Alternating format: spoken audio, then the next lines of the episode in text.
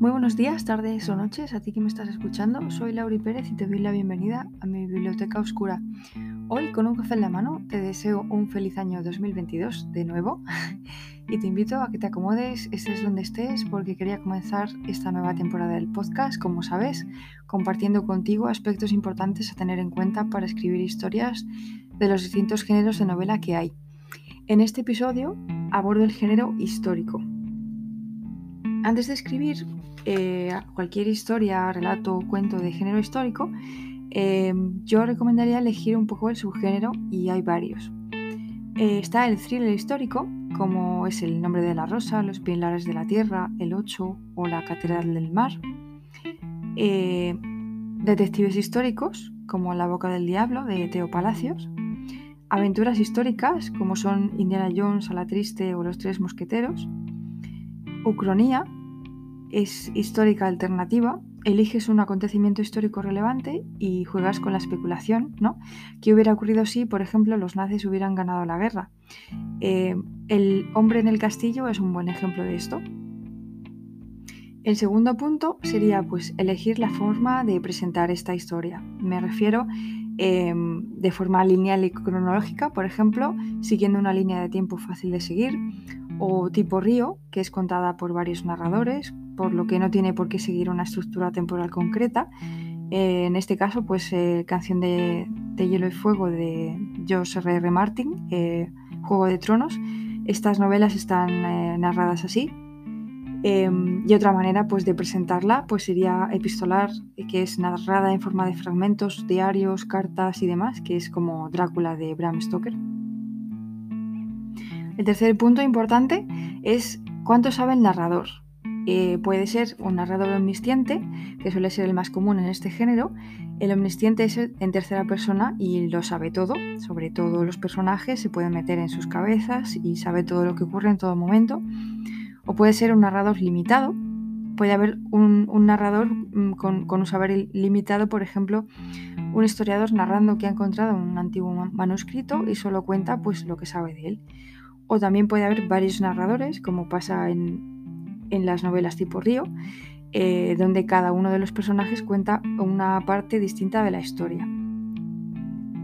El cuarto punto eh, importante a tener en cuenta es elegir un momento y lugar. Estrictamente hablando, se considera género histórico todo lo que ha ocurrido antes de la Guerra Civil Española, incluyendo esta. Em, hay que elegir un lugar y una fecha concreta para empezar a escribir eh, y elegir qué acontecimientos históricos aparecerán en, tu, en tu narración. El quinto punto a tener en cuenta es eh, qué personajes históricos aparecerán en tu historia, ¿no? Una vez hayas elegido la fecha, el lugar concreto para enmarcar tu obra y qué acontecimientos históricos aparecerán, pues es importante también plantear qué personajes históricos se van a meter en la narración.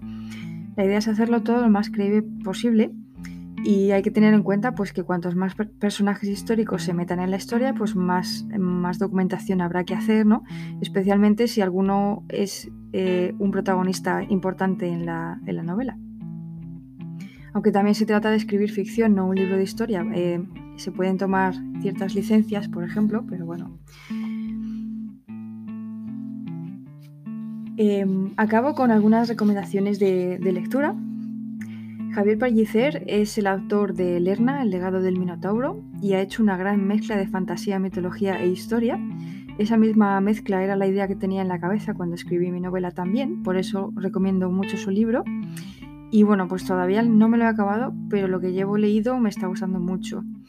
Em, el que sí me he leído es La boca del diablo de Teo Palacios. Em, me ha gustado mucho la mezcla de novela histórica con intriga detectivesca eh, incluso pues lo que parece ser un puntillo sobrenatural, ¿no? Y esa, combinación me gustó. Bueno, este autor eh, es eh, conocido también por tener otras, otras novelas de, género histórico, tiene más obras publicadas como Hijos de Heracles, La predicción del astrólogo, El trono de barro y Muerte y cenizas, que este pues también me lo he empezado a leer. luego están Las batallas silenciadas, que es una novela de Nieves Muñoz, eh, este no lo he empezado todavía, lo tengo pendiente, pero está, está en mi lista, en mi larga lista de lecturas pendientes.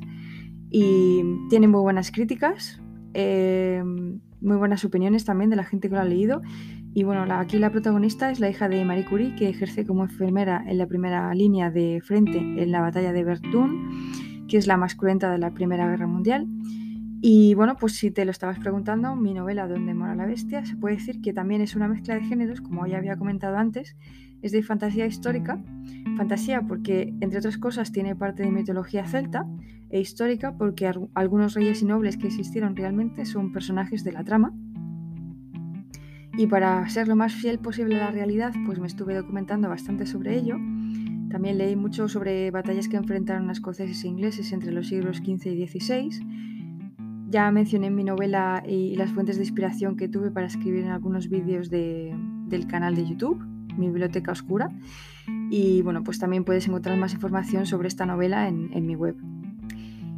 Y bueno, hasta aquí puedo leer. Si te gusta el contenido, te invito a visitar y suscribirte a mi canal de YouTube, eh, que se llama igual que este podcast, mi biblioteca oscura, donde comparto contenido muy interesante.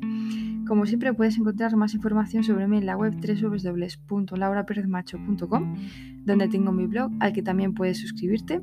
Tus comentarios serán más que bienvenidos y prometo contestar lo antes que pueda. Muchas gracias por estar ahí, seas quien seas, espero que la vida te trate muy bien y aquí te espero hasta la próxima.